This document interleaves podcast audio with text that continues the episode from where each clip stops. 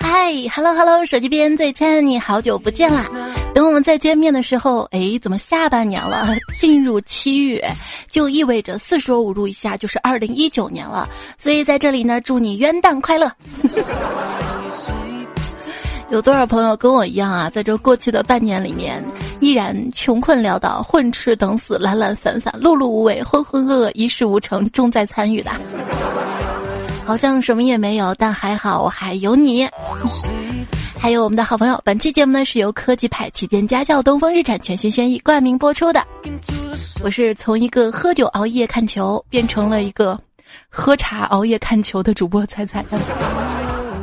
就本来沉浸在中年危机当中，好不容易迎来了世界杯，想找回年轻的感觉，却看到了中年球星的无力感。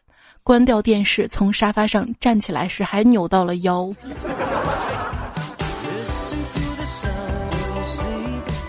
去剪头发嘛，我进去之后我说：“老板，你给我打薄一下。”老板说：“打薄？哦，算了吧，我还是给你剪短吧。”那一刻我知道。我的头发已经没有头发打薄了，那一刻我不再年轻了。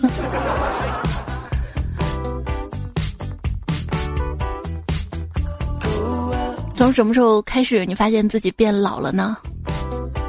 喝茶泡枸杞吗？就搞不懂现在有些方便面的蔬菜包里为什么会有枸杞？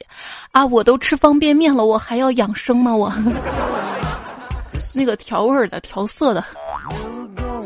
那天在公园里看到一个大叔，手拿保温杯，打开喝一口，里面是可乐，不像是一个正常人。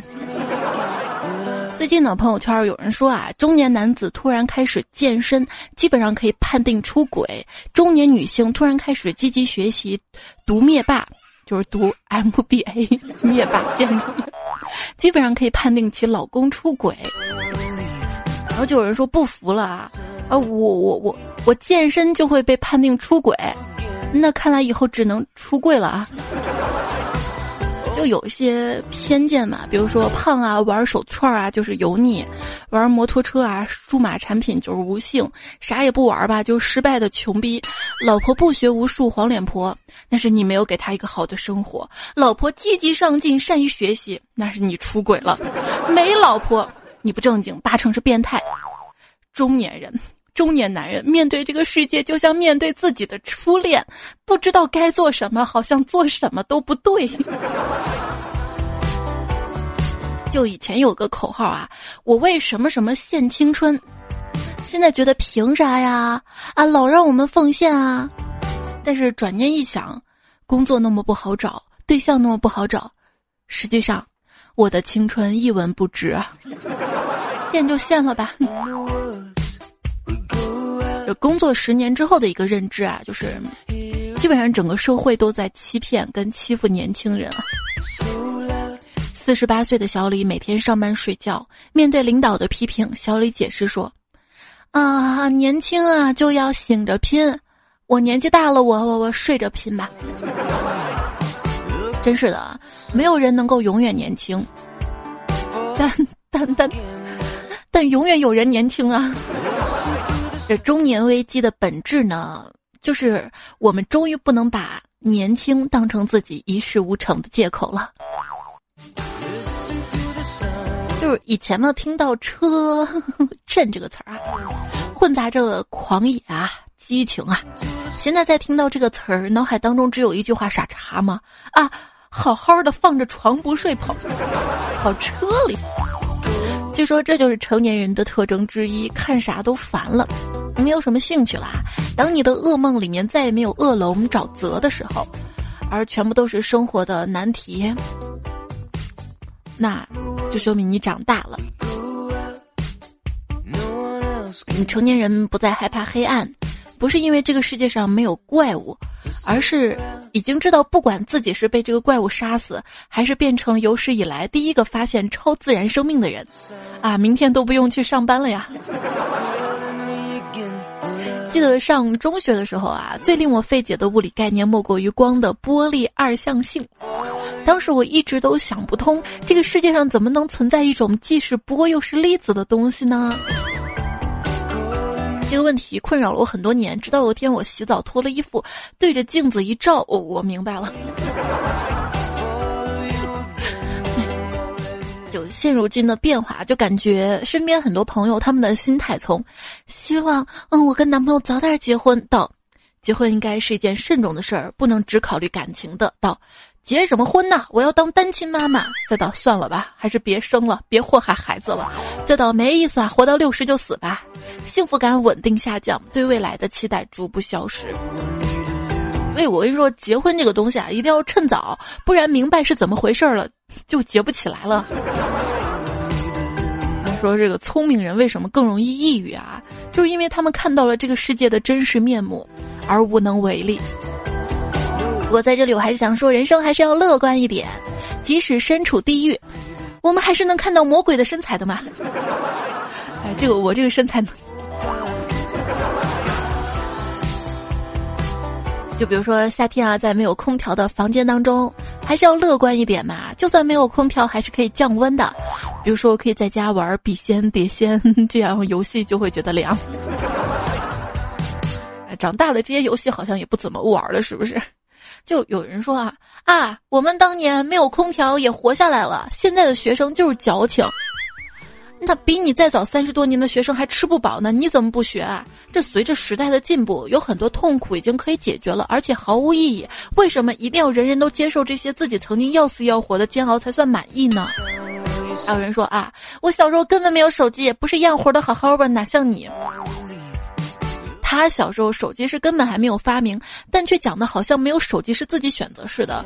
倚老卖老之所以让人觉得莫名其妙，原因之一就这些人自己没有赶上某个富足进步的时代，当成自己可以拿来批评人的美德，啊，这样是不对的。你看科技在进步啊，就某手机品牌出现了一个就可以弹出的那个摄像头嘛。我觉得除了这个可以拍照时候弹出的摄像头。还应该再推出录音的时候弹出麦克风，拨号的时候升起 SIM 卡槽，联网的时候弹出天线，定位时伸出 GPS 模块，采集指纹的时候伸出指纹模块的全方位隐私手机。我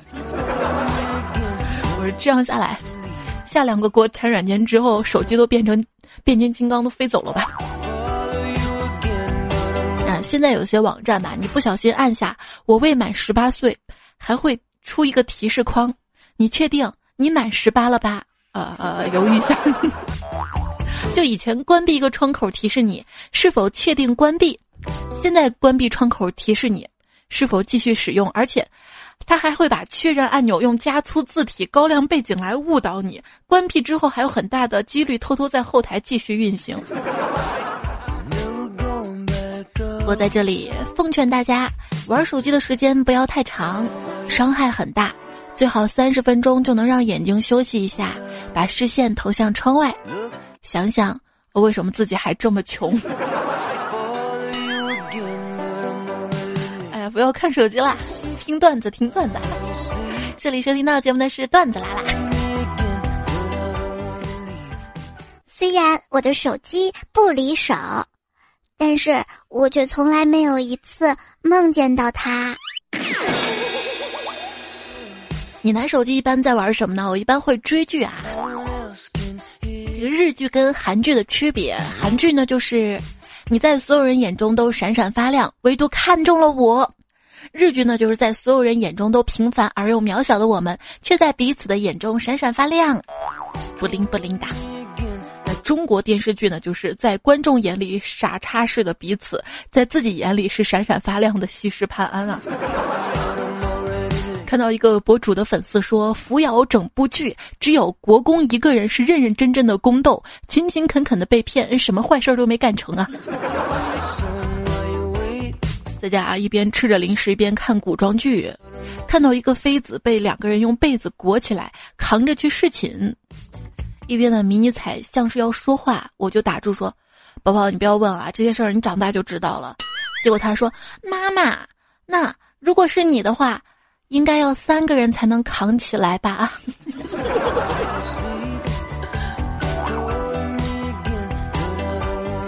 迷彩自从上了幼儿园之后啊，不怎么让我抱抱了。我还说他是不是长大了，心疼我，怕我累啊？那天我就问他，我说为什么现在不让妈妈抱了呀？他说，嗯，妈，我现在已经有审美观了。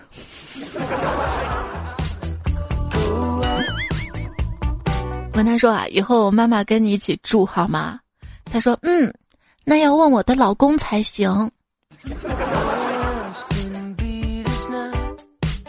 那天啊，上街给闺女买了一件 T 恤，发现越洗越大，必须找老板理论啊！我说老板，你这个衣服啊，人家衣服缩水，你这个怎么越洗越大呀？啊！老板满脸堆笑着说：“啊，我们店出售的童装啊，是能跟孩子一起长大的啊，高科技啊！这是。那有没有一款车也能跟着孩子还有我的体型一起变大呀？直接买轩逸哈。”二七零零毫米的长轴距，六八零毫米的宽敞舒适后排空间，大长腿也可以坐的特别舒适。这有了车啊，你会发现生活确实方便多了。比如说去超市，不用大包小包的挤公交车提回来了，直接开着车还能带着孩子一起去选购，我花钱就花的多了吗？就之前有一次嘛，我带闺女去买菜啊，买了玉米、西红柿、土豆，结果回来路上啊，她就跟我说走不动了，让我抱她。我抱着她，我就提不动菜了呀。于是我就想到一个主意，我们俩一起蹲在马路牙子上，把买来的一袋西红柿嘎嘎叽嘎叽吃光了。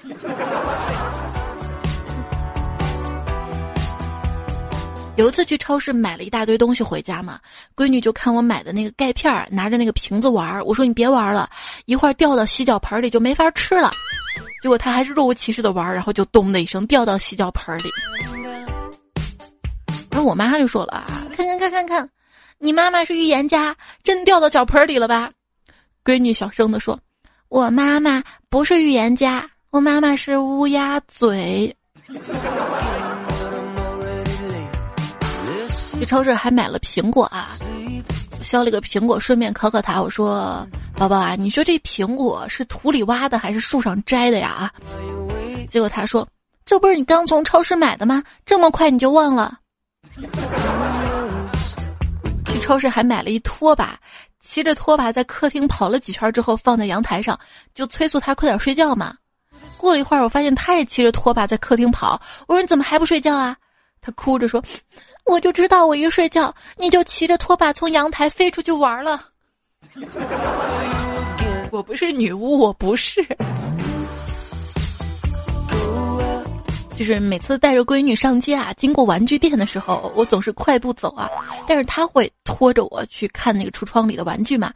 有天我就跟他讲啊，孩子啊，你千万别买这个橱窗里的玩具，因为啊，这里面都有你美好的向往。”如果你买了，向往就破碎了。他说：“妈妈，这就是你穷的说法吗？”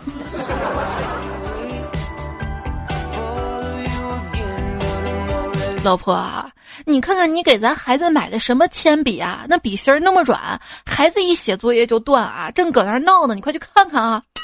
啊，哎，那是我刚买的眉笔，眉笔。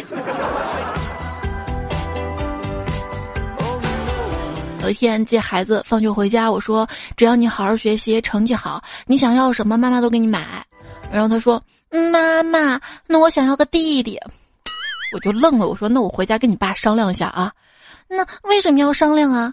就是弟弟这个要爸爸妈妈一起才可以生的啊，没有爸爸我一个人没法生啊。然后他说：“妈妈，那你多吃点啊，多吃点，肚子大了就可以生啊。”宝宝，那你肚子这么大，你能生小宝宝吗？他说：“嗯，我那是吃的，那就对了呀。”闺女啊，经常自己玩，总觉得特别无聊，就天天缠着我给她生个小弟弟啊、小妹妹啊。她出门只要见到别人家的小宝宝，就是又抱又亲的，催了有半个多月，见我不答应给她生，她就说：“好吧，你不听我的话，不生妹妹，那我自己去生一个，嗯，再叫爸爸也生一个，就不跟你玩。”生个弟弟妹妹有什么好处呢？就有一次啊，楼下小孩在一起玩嘛，有一家小孩呢抱着一只猫玩，另外一家小孩呢抱来了自己养的小仓鼠。另外一个小朋友吧，他家没有养宠物，情急之下他抱来了他弟弟。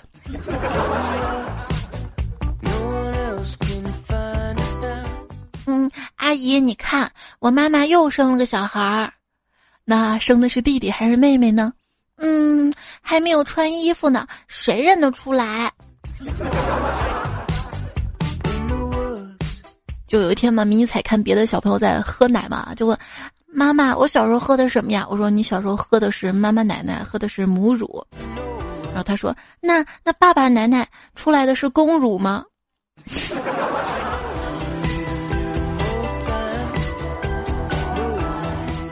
有一天啊，跟我大学同学娟儿在一起吃饭啊，因为她肚子里还怀了个宝宝嘛，我就跟她女儿说：“我说你以后要好好照着你你妈妈肚肚里面这个弟弟妹妹，知道吗？”然后她说：“嗯，我拿手电筒照着他。”小孩子这个脑洞啊！有朋友就说我老婆怀了二胎，儿子呢趴在老婆肚子上就问：“妈妈，你生完这个宝宝以后？”能有空帮我生条小狗好吗？我在旁边听了，心里不是滋味呀。因为孩子需要陪伴啊，哪怕你生了老二，也不要忽略对老大的关爱。没事儿呢，还是可以开着轩逸带着孩子出去玩一玩，很有必要的。在出行过程中呢，可以打开手机连接轩逸的智能手机互联系统，可以放个儿歌啊，放个动画片儿，让孩子在旅途当中不再无聊。你会发现孩子对你的爱啊，妈妈我爱你。谢谢宝宝，我也爱你。要是让我的同学看见了，肯定说咱们俩好的跟穿一条裤子似的。何止啊，孩子啊，你出生之前咱俩好的就跟一个人似的呀，没毛病。有很多孩子会觉得自己当老大不好啊，想当弟弟妹妹嘛，怕妈妈的这个爱分给弟弟妹妹了。然后一位段友就说了啊，谁说当头胎不好的啊？你听，老大去把碗洗了，老大去把地拖了。哎，你看他们都叫我老大呢。看就是要这么乐观，你知道吗？有梦想谁都了不起，那那了不起的门槛也太低了吧？欢迎收听到节目的是段子来啦，我是彩彩。我的节目呢是在喜马拉雅平台上面，然后搜索“段子专辑”，记得订阅收听。另外，在苹果播客上面也可以找到“段子来了”专辑。我的微信公众号是“彩彩才是采访彩”，微博一零五三彩彩，求大家关注、订阅、点赞。今天啊，讲到了一些就是小孩子呀，还有生二胎的段子啊。想到了我当年生闺女的时候啊，就他一出生嘛，一点哭声都没有，我还以为我生了个聋子没哑巴的，然后医生就对他屁股咵一拍，他就喊了一嗓子，然后我就问医生怎么回事啊？医生说啊，没事儿，估计就是看不上你。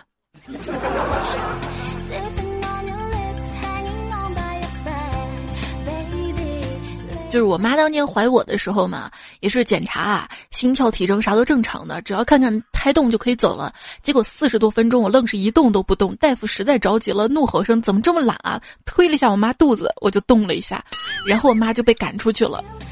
我妈说：“这都三十年了啊，我依然像娘胎里面这么懒。”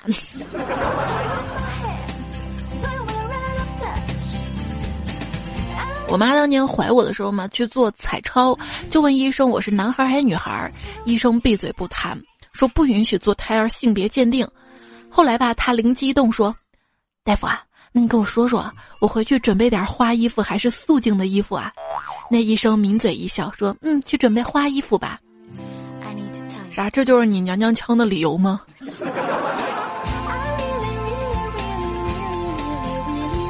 医生从产房出来，我就问：“哎，男孩女孩啊？”他说：“男孩。”我点了点头。医生说：“咋了？你不太高兴啊？你不喜欢男孩啊？”我说：“哦哦哦，我就是好奇问一下，家属在那边。”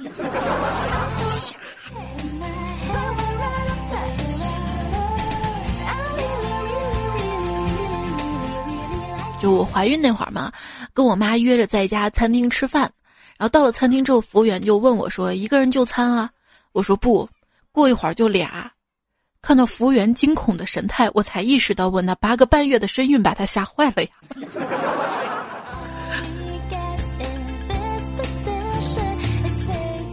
就我有一朋友，他媳妇儿快生了，快生了。有一天在家就神神秘秘接了个快递，他吧每次收到快递都迫不及待拆快递，偏偏就这个快递不拆，朋友就纳闷啊，没多想。结果他媳妇儿入院进产房前就换上了一件 T 恤，上面写着：“别听别人瞎逼逼，有事儿先保我。”然后一脸严肃的走到了产房。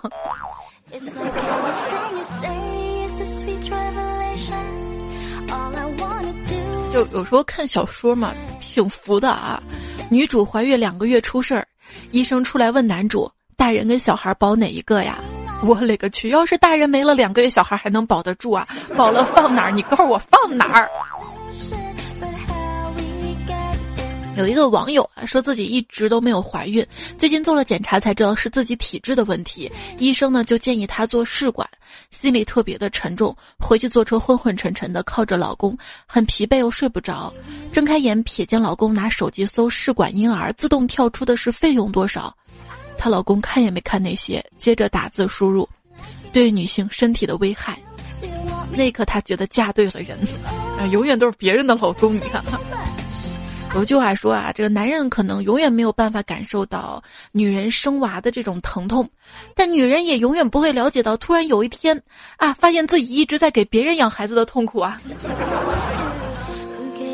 要乐观乐观啊！今天说了很多乐观，什么是乐观呢？乐观就是，明明家里有个小孩儿，早上还设了个闹钟。科学家表示，婴儿经常在夜间哭闹，可能是为了防止父母制造更多的宝宝。听，还哭的声音。张惠妹踢了一脚睡得像猪一样的老公。听还哭的声音，哇哇。有人说啊，献给还没有跟小孩分床的夫妻们，想等娃娃睡了，两口子做一些羞羞的事情。娃娃没有睡着，呃，老子睡着了。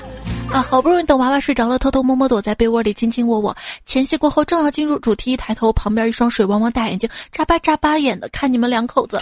啊，干柴烈火，如胶似漆，水乳交融的时候，娃饿醒了要吃奶。我终于明白了坑爹的真正含义呀！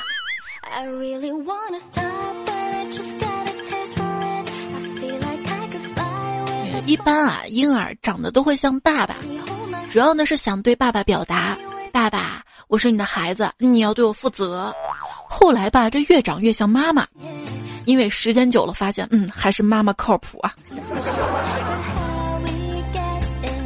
婴儿啊，很神奇，就是当你给他食物，他会拿手里玩儿；当你给他玩具，他会放嘴里咬。哎，生个孩子吧，保证你上个洗手间都竖着耳朵。嗯，我脾气不好。生个孩子吧，大半夜把你吵醒都不带发火的。总之啊，生个孩子专治各种不服以及不良习惯，生俩去根儿，生三永不复发。没钱呀，没钱哪敢生孩子啊？你没钱，没钱还敢有那么多毛病啊？指着旺就说了，我妈跟小姐妹视频聊天，小姐妹说她儿子媳妇儿不想生小孩，我妈就说我女儿不打算生，啊啊，不生以后绝后了吗？哎呀，也没什么好基因啊，绝就绝了吧。那如果像你这样帮着女儿不生孩子，人类就要灭绝了。哎呀，反正那会儿我都死了，关我屁事儿啊！长长的沉默。你这妈妈好啊，这有些求着抱孙子，父母的心理就跟求着养宠物的小孩是一样的，就他们什么也不干，想获得所有的趣味儿。什么时候父母才能明白？不想给你们传宗接代，不是因为我们小屁孩不懂事儿贪玩，而是我自觉觉得没有能耐生养出的后代比我幸福快乐，并且成长成优秀的人啊！我太多缺点了，不想把这些缺点跟不幸带给下一代，我做不到对自己的亲人这么自私啊！北京大土豆啊，他说发现很多的家庭悲剧根源呢是基于这样一种思维，以为生个孩子就可以解决眼前的问题，结果生了孩子问题仍然没有解决，于是嗯再生一个吧，问题就越来越大，直到破裂。这种一根筋儿的思维，就类似于有些人工作不顺就去读研，读研之后工作再不顺就读博，妄想靠读书解决工作的问题，你不敢直接面对问题的本身，人生很难成功幸福啊。也许有人说，自己的孩子是他们生命中拥有最美好的东西，那是因为有孩子这件事儿摧毁了其他一切美好的东西。有个脑洞啊，世界上某个地方正有一名女性正在经历极度的痛苦，为了创造一个让她失望一辈子的东西。生孩子是为了赋予生命的意义，但却因此创造了更多需要意义的生命啊！这是个庞氏骗局。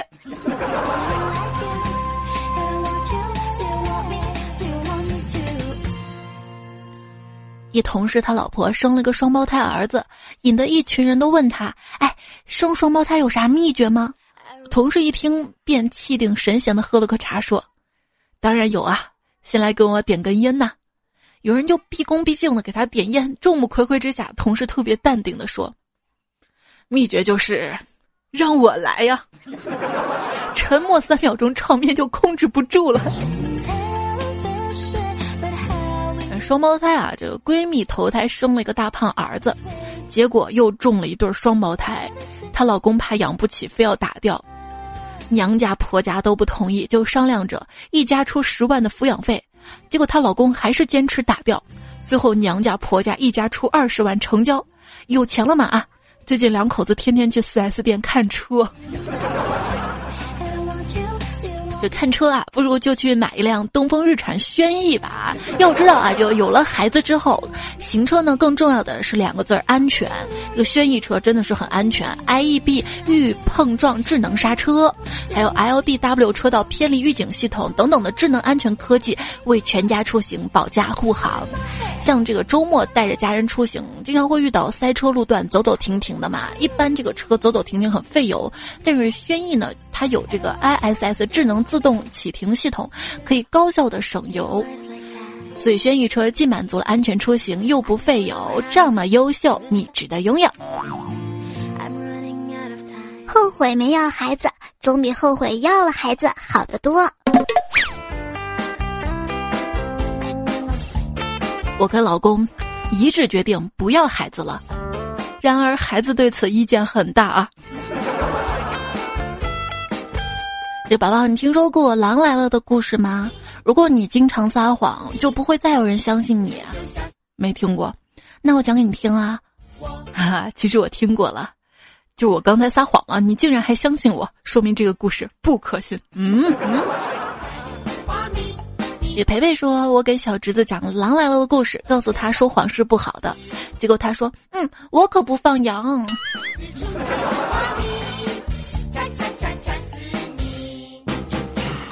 在孩子对放羊这个概念非常的模糊。”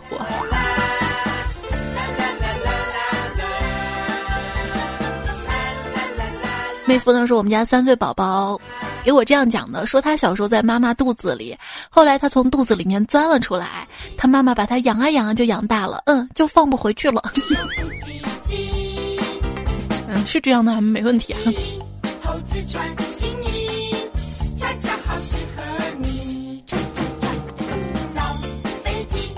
反正我小时候，我妈经常跟我说，她是不小心吃了一颗苹果籽儿嘛，然后就长出了我嘛。那个时候我吃苹果啊，吃任何水果，吃籽儿就特别小心。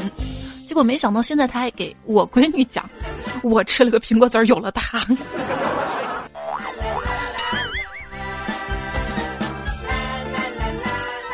要给孩子正经的科普啊！那天我就只给孩子我说：“你看，这是杏树会结杏子，这是苹果树会结苹果，这是桃树会结桃子。”然后他恍然大悟的说：“啊，原来什么树会结什么果呀？”一会儿，一会儿，你给我找棵妈妈树，让他给我结好多好多妈妈，这样就有妈妈给我做好吃的，有妈妈帮我洗衣服，还有妈妈陪我玩，多好呀！不是听一首儿歌吗？妈妈，妈妈，妈妈，你的眼睛会说话。然后我就唱给迷彩听，他说：“妈妈，这首歌错了，不是眼睛会说话，是嘴。”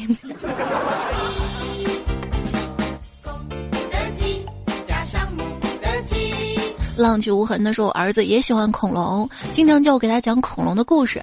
有一次给他讲，儿子问我为什么没有见过恐龙啊？我说恐龙都灭绝了。那个时候刚好跟老婆吵架。就对儿子说：“不过还有一只恐龙没有。”儿子问是什么，我说是你妈妈呀，好像也没反对。几天之后，儿子跟小朋友争吵，有个大孩子说恐龙早就灭绝了，儿子说还有一只恐龙，后来大声说：“我妈妈就是恐龙。”当时老婆我还有好多孩子父母也在，只见老婆往我这边看了一眼，眼睛里面有杀气呀。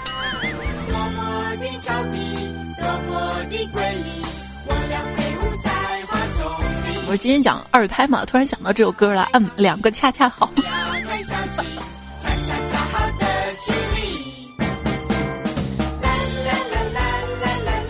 非洲平头哥说：“彩彩，我外甥跟你家迷你彩差不多大，我觉得我们要不定个娃娃亲。另外，告诉你让我心塞的事情吧，我外甥有个小伙伴，两个人是同时出生的，他一直都是奶奶带，小孩子睡觉不都是要大人拍着睡吗？可是他奶奶都不怎么管他，于是他就练了一个绝招，就是睡觉的时候自己给自己拍呀，啪啪。”华阳阳光他说。昨天早上我还没醒，儿子在我床上趴着玩，我就把他裤子一扒，亲了两口，他还悠悠回头看着我说：“妈妈想吃宝宝屁股，嗯，宝宝等一下给妈妈煮啊，给我煮。”笑声。谢剑锋说：“这个含着金汤勺出生的小外甥，今天庆祝周岁。到了抓周嘛，只见毯子上有书籍、算盘、笔墨纸砚、铜钱、肉包子、听诊器。宝宝在众人期待中慢悠悠爬过去，一把抓起了一只竹笛，拿在手中挥舞。大家掌声未落，咚的一声，直接给自己的额头来了一下，哇的哭了。结果我儿子成功火上浇油，喊了一嗓子：哇，打狗棒！”像我小侄子抓周啊，左手抓了印章，右手抓了钱。我爷爷低着头，背着手，沉思了一会儿，说：“这 T.M 是出了个贪官啊。”有朋友说，我儿子一大早下去给我们买早餐，出门前说跑腿一趟要十块钱代购费，我觉得这代购费太贵了，几乎是百分之三十的佣金率啊，特别不合理。结果儿子说。竞争的市场才能谈价格，你懂吗？啊，还有第二个儿子给你买早餐吗？还不如叫外卖呢。有朋友说，刚刚按揭买了一套房子，投资用，担心国家出台进一步的政策，担心房价下跌。昨天晚上没有睡好觉，今天早上上班看到公司里五个大肚子生二胎的，嗯，顿时踏实多了呀。这个网友说，如果政府想鼓励大家生二胎，只需规定今年怀上明年生的孩子，限量版可以数猫，就可以一举挽救生育率下降的颓势。真的吗？我不稀罕数猫，一下生的多了，这上学怎么办？你会说：“彩彩，我刚笑喷了。”孩子他妈问：“再给你生个小弟弟还是小妹妹呢？”儿子说：“妈妈，你想生一个男孩还是女孩呢？”他妈妈说：“你说吧。”儿子说：“那就半男半女吧。”这还好啊，还是让生个人。我闺女还让我给她生个三角龙呢。这条说老公直男嘛，身边怀孕同事知道有这个排畸呀。我们两个没有孩子，今天早上的事情，同事怀孕了，他就问几个月了，然后我说刚做完 NT，他又问那啥时候做大盘鸡啊？我说你说啥？啥时候做大盘鸡？大盘鸡啥叫？我说那叫大排畸，排畸形。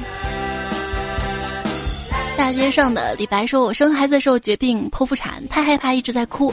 麻醉师说。”你不要鬼哭狼嚎的，我说我害怕，忍不住。他说我给你放首歌，你放松下啊。我我抽抽搭搭的答应了，然后杀千刀的麻醉师他放了一首刀刀刀刀，一把什么刀刀刀刀刀，一把杀猪刀。哎呀，我生完孩子一年多了，我还很恨他。哎，我把这歌找到了，还挺好听的。我们接下来就听这首歌好吗？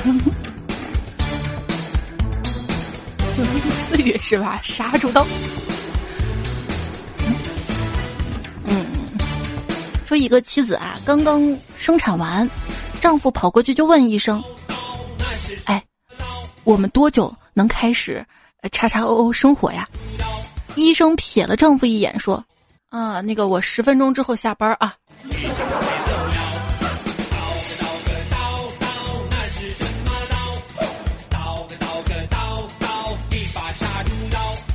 歌，我孤陋寡闻了，我居然第一次听这首歌，还蛮好听的。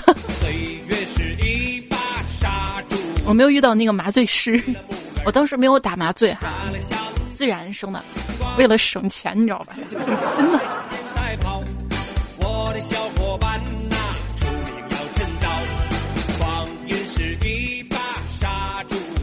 黄女丹丹说：“自从生了女儿，深深觉得有一种老公娶妾回家之感。以前都是买礼物哄我开心，现在都是 看着老公哄这个女人开心，还要承受这个女人动不动就冲我炫耀。今天我老公带她去哪哪玩的啥买的啥，关键你还嫉妒的不得了，内伤啊！我还是感觉你在秀恩爱，你知道吗？”然后 E.O 说有一对夫妻嘛，身高长相都很一般，儿子也随他们，大家都觉得很正常。后来又生了一个貌美如花的女儿，旁边人都免不了闲言碎语。这男的疑心越来越重了，终于忍不住去做了 DNA 检验，结果女儿是亲生的，儿子不是。该男子现在正走向怀疑人生到怀疑科学的道路上。杰米说：“最近儿子到了出牙期，总是喜欢咬人磨牙。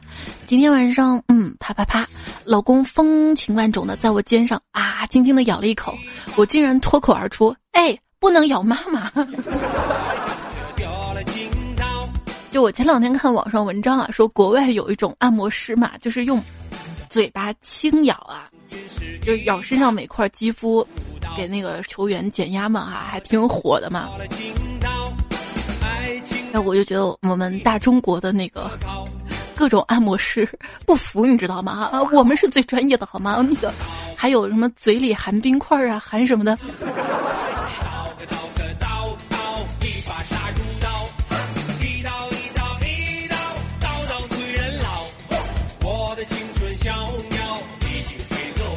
你别说听这个歌挺有劲儿，你知道吗？能那个使劲儿。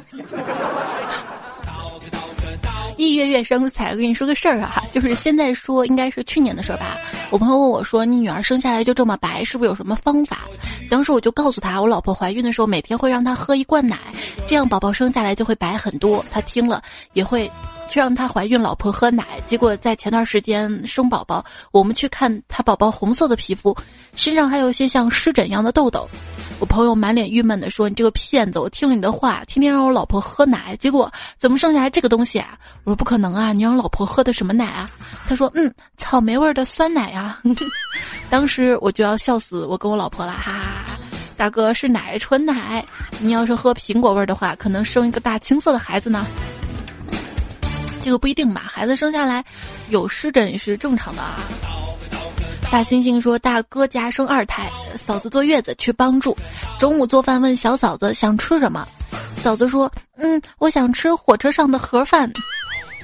嗯，列车长，我就上来买个盒饭，还没找到呢，车就开了。嗯，就是这样的，不是逃票。”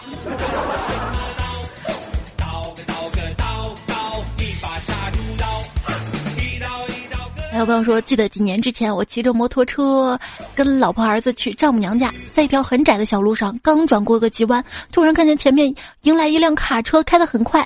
老婆觉得要撞车了，提起儿子一把扔了出去，结果卡车刹住了，儿子满身是泥的从田埂爬起来，一脸茫然的看着我们呀，就是那一刻怀疑自己是不是亲生的，是吧？有了孩子之后啊，出行要选择更安全的轩逸。本期节目呢是由科技派旗舰家轿东风日产全新轩逸赞助播出的，非常感谢，也感谢所有好朋友们的支持、收听、守候哈。这节目用到了喜宝银教授几个波比五行数二没有电的痞老板毛利纳乌鸡水儿静水流深花落月老之位大兴神墨教育大黄老师。呃，陈瑞海洋教育张老师，呃，烈酒路 H X S 魂爱哎不是呃爱辉，梦境白昼国剧观阿范蒙了个包乌邦段子苍南派泡绿茶的白开水英式名小百科他们的段子。今天节目就要告段落了，感谢你的收听，下期段子来了，我们再会喽，拜拜。歌刚好结束，就是那天嘛。自从我教了宝宝学会那首“我们一起学猫叫，一起喵喵喵喵喵”这首歌之后，他那天自己上厕所呢，嗯，就哼：“我们一起上厕所，一起尿尿尿尿尿。”真的。Whoa.